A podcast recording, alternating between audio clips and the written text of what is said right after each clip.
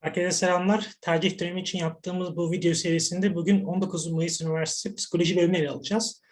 Ee, Burada şimdi soru cevap üzerinden gidiyor olacağız. İlk sorumuz da şu.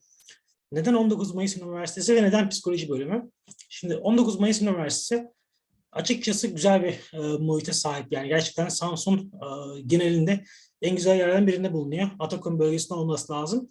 E, Dolayısıyla güzel bir ambiyans. Öte yandan neden psikoloji bölümü? E, Çünkü Zaten TM'de açıkçası seçebildiğiniz bölümler sınırlı. İşte psikoloji, PDR, hukuk vesaire. Öte yandan e, bunların haricinde bu konuya ilgi duyan kişiler için çok tatlı bir bölüm. Yani çok güzel bir bölüm. Şöyle ki tamam bazı açılardan özellikle istihdam konusunda son yıllarda bir takım sorunlar yaşanıyor. Ama bunun haricinde eğer gerçekten bu konuya, bu alana ilgi duyuyorsanız psikoloji bölümüne e, sizi pek çok açıdan besleyebilir ve size güzel bir kariyer imkanı sunabilir. Dolayısıyla e, bu bölümü tercih eden arkadaşlar için de e, güzel bir seçim olacağını söyleyebilirim. Tabii uygun kişiliğe sahip olmak açısından. İşte burada biraz daha bunu açmak gerekiyor. E, Hangi profildeki arkadaşlar için daha uygun bu bölüm? Kim tercih etmeli psikolojiyi? Şimdi ilk olarak şunu odaklanmak lazım, şuna odaklanmak lazım. Ben nasıl bir kariyer istiyorum?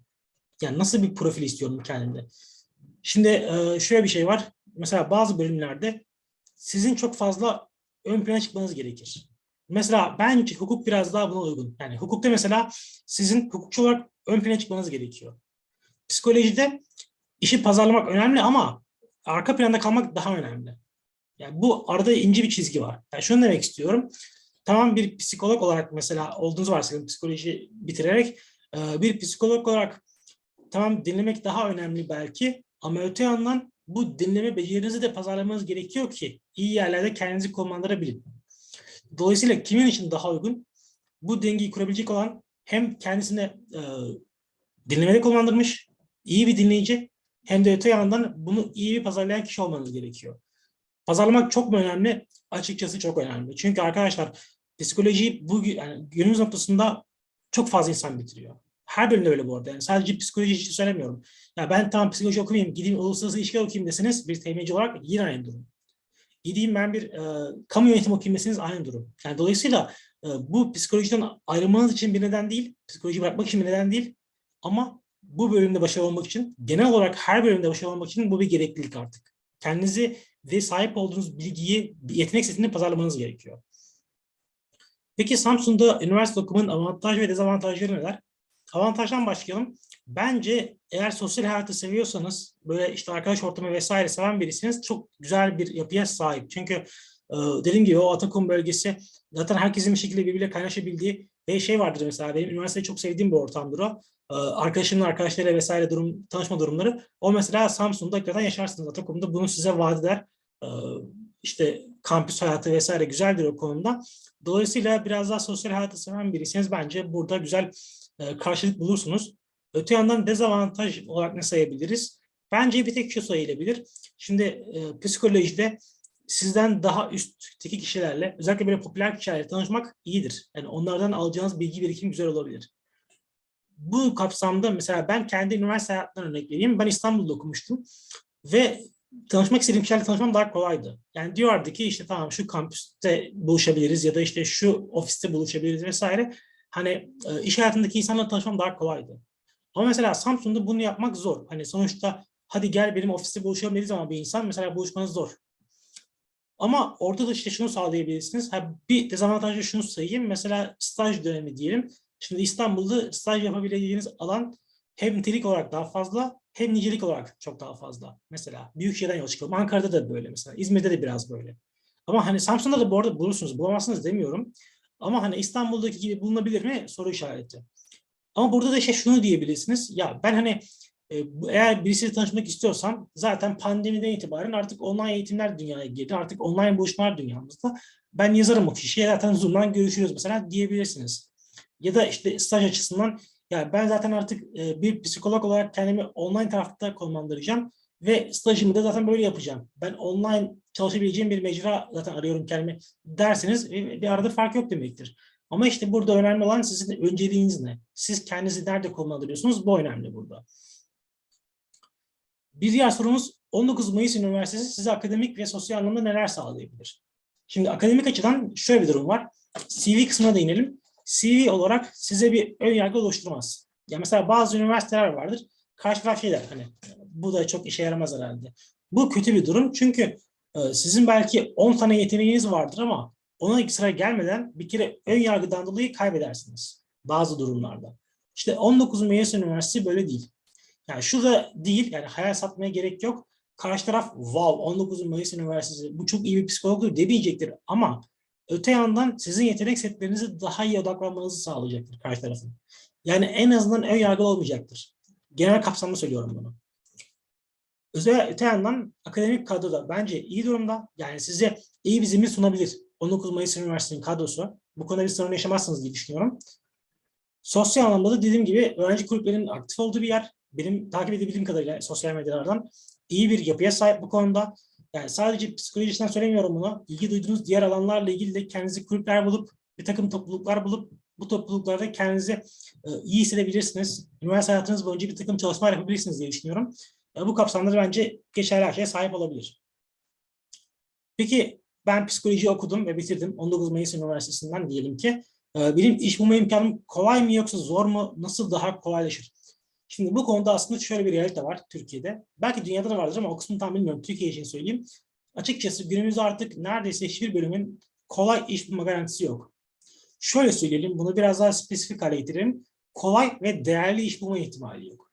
Yoksa yine bulursunuz hani psikoloji bitirip iyi kötü bir yere girersiniz belki ama işte ne kadar sizi memnun edecek o ortam? Ne kadar sizin üniversitede yaptığınız çalışmaların hakkını verecek?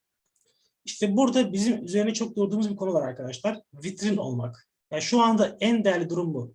Hangi üniversitede, hangi bölüm okuyorsanız okuyun, mümkün olduğunca vitrin olmaya çalışın. Ne demek vitrin olmak? Bugün psikolojiyle ilgili mesela benim takip ettiğim kim var podcast olarak? Mesela yakın ilişkiler var podcast olarak. Çok seviyorum mesela. Öte yandan mesela Beyhan Hoca var. işte Beyhan Bulak mesela. Çok seviyorum kendisinin podcastlerini, YouTube videolarını vesaire. Şimdi Beyhan Budak mesela video çekmeseydi tanır mıydı mesela kendisine? Çok zor. Yani sonuçta belki ülkede binlerce psikolog var. Ben nasıl tanıyayım kendisini? Ya da mesela yakın ilişkiler podcast'i mesela e, Gizem Hanım oradaki nasıl tanıyabilirdim? Tanıyamazdım çünkü e, o podcast sayesinde gördüm ben kendisini. İşte arkadaşlar vitrin olmanın önemi burada geçiyor aslında. Karşımızdaki kişiyi tanımanın en iyi yollarından bir tanesi bu dünyada artık sosyal medya var. Vitrin olmak zorundayız. Podcast, YouTube, Twitter, LinkedIn size kalmış. Şunu diyebilirsiniz. Ben kendimi daha böyle iş hayatında yakın hissediyorum. Yani iş dünyasındaki psikolojik sorunları ben ele almak istiyorum. Mobbingleri vesaire. Daha böyle İK ve psikoloji karışımı gibi. Açın mesela LinkedIn hesabı. Oradan paylaşım yapın örneğin. Acayip bir kitleniz oluşacaktır. Ve şunu söyleyeyim. Bu kişisel görüşüm bu arada hani bu doğrusu değil bu diye söylemiyorum. Ama benim gördüğüm şu. Açıkçası LinkedIn'de 10 bin tane takipçinizin olması 19 Mayıs psikolojiyi 3.70 ile bitirmekten daha değerli artık. Daha fazla şey sunuyoruz çünkü size. Çünkü 19 Mayıs psikolojiyi 3.70 ile bitiren daha önce birileri olmuştur ve olacaktır da ve oluyordu. Ama LinkedIn'de psikolojiyle ilgili paylaşım yapıp 10 bin tane aboneye, takipçiye sahip olan kaç kişi var mesela? Yine vardır belki de hani kaç kişi? Burada bu sayı çok daha fazla. Dolayısıyla önceliğimizi iyi belirlemek gerekiyor. İş bulmak kolay mı? Evet kolay ama işte bunu yaparsanız. Hatta böyle yaptığınız zaman zaten iş kendisi sizi gelip bulacak. Sizin mesela olsun YouTube'da 20 bin tane aboneniz psikolojiyle ilgili paylaşımlarda bakın görün kaç tane psikolojik danışmanlık merkezi, psikoloji merkezi size gelip hadi gel biz de işte bir toplantı yapalım beraber, beraber eğitim yapalım. Bakın kaç kişi diyor mesela.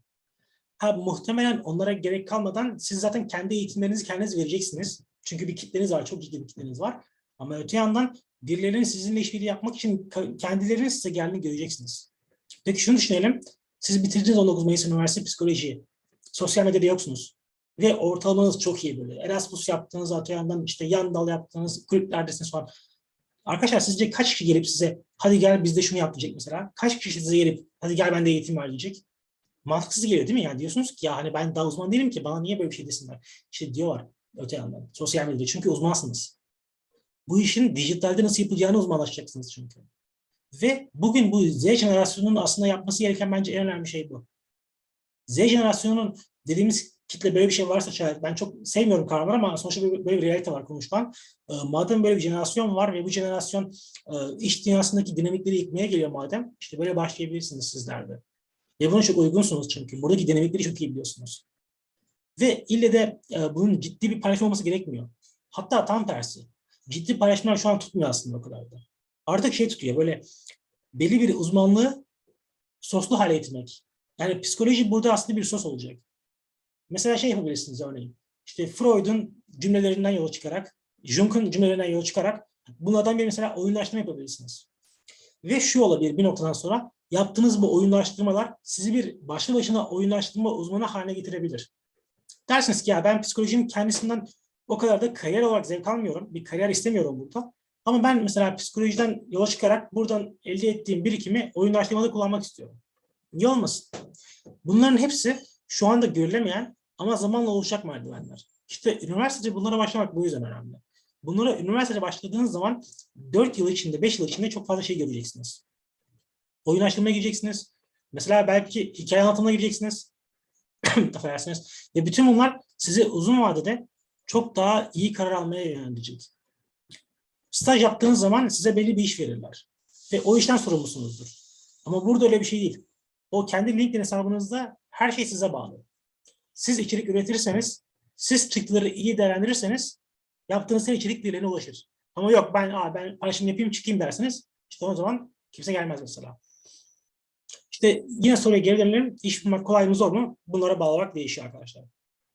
Peki psikolojiyi bitirince hangi alanda çalışabilirim? Akademik, kamu, özel sektör, danışmanlık, girişimcilik ne yapabilirim? Şimdi burada şöyle bir durum var. Kamu tarafı zaten belli. Yani işte belli sınavlar var, KPSS vesaire. Bunları giriyorsunuz ve işte sonunda mülakat şudur budur ve geçiyorsunuz. Bu bizim çok bildiğimiz bir dünya değil ve çok yöneldiğimiz bir dünya da değil kariyer stüdyo olarak. O yüzden bunu biraz elimine ediyorum. Akademi dünyası biz yine bu konuda biraz daha ön planda değiliz. Yani şöyle ki benim düşüncem şu açıkçası. Özel sektörde yer alıp danışmanlık, girişimcilik çalışan hiç fark etmez. Akademiye yar unsur yapmanın ben açıkçası e, tarafındayım. Bunu savunuyorum. Nasıl yani? Şimdi akademi artık son yıllarda özel sektörün gerisinde zaten. Ya bugün mesela neuroscience ile ilgili, nörobilimle ilgili, nöropsikolojiyle ilgili, e, nörobilimle genel olarak çalışmalarla ilgili yapılan her çalışma özel sektörden başlıyor. Akademiye 5-6 yıl sonra geliyor. Çünkü akademi e, zaten kaynağı orası, özel sektör. Dolayısıyla ben son 20-30 yıldır yaşanan bu durumlardan dolayı, bu ivmeden dolayı özel sektörde yer alıp akademiyi daha böyle besleyici bir unsur olarak kullanmanın şu anki konjonktürde daha uygun olduğunu düşünüyorum. Akademi gerekir mi? Bazı açıdan gerekir. Yani şöyle mesela iş dünyası size çok monoton gelir. Dersiniz ki ya haftanın 5 günü her gün 9-10 saat yıldın dersiniz yani. İşte burada akademi size o yılmaktan kurtaran bir motivasyon aracı olabilir. O üniversitede gençlere ders verdikçe, sizden bir iki jenerasyon sonraki o insanlarla konuştukça onlardan beslenebilirsiniz. Mesela ben bunu hissediyorum biraz. Üniversitedeki arkadaşlarla konuştukça besleniyorum. Onlarla yeni trendleri öğrendikçe kendimi daha mesela dolgun hissediyorum böyle, doymuş hissediyorum bir şeylere. Bu güzel bir his. İşte bunu sağlamak için mesela akademiyi yan unsur olarak kullanabilirsiniz. İster şunu yaparsınız orada, işte master'ı, doktorayı kenardan yaparsınız. Yani akşam eğitim, online eğitim vesaire gibi. Ve sonrasında bakarsınız duruma. İsterseniz de ya ben hani oraya uğraşmak istemiyorum. Ben öyle akademik beklentim yok. Ben sadece işte paylaşımlarımı yapayım ve üniversiteden talep geldikçe onlara ders vereyim. Peki bu nasıl olacak? Şimdi sonuçta bugün psikolojiyle ilgili her bölümün baba mesela insanları var. Yani çok üst seviyede insanlar var mesela. Sonuçta orada bir profesör varken size gelip hadi gel bize gelişim psikolojisi anlat demezler yani insana. Çünkü e, 10 bin takipçiniz bile olsa LinkedIn'de o işin profesörleri var dediğim gibi. Ama mesela şu olabilir.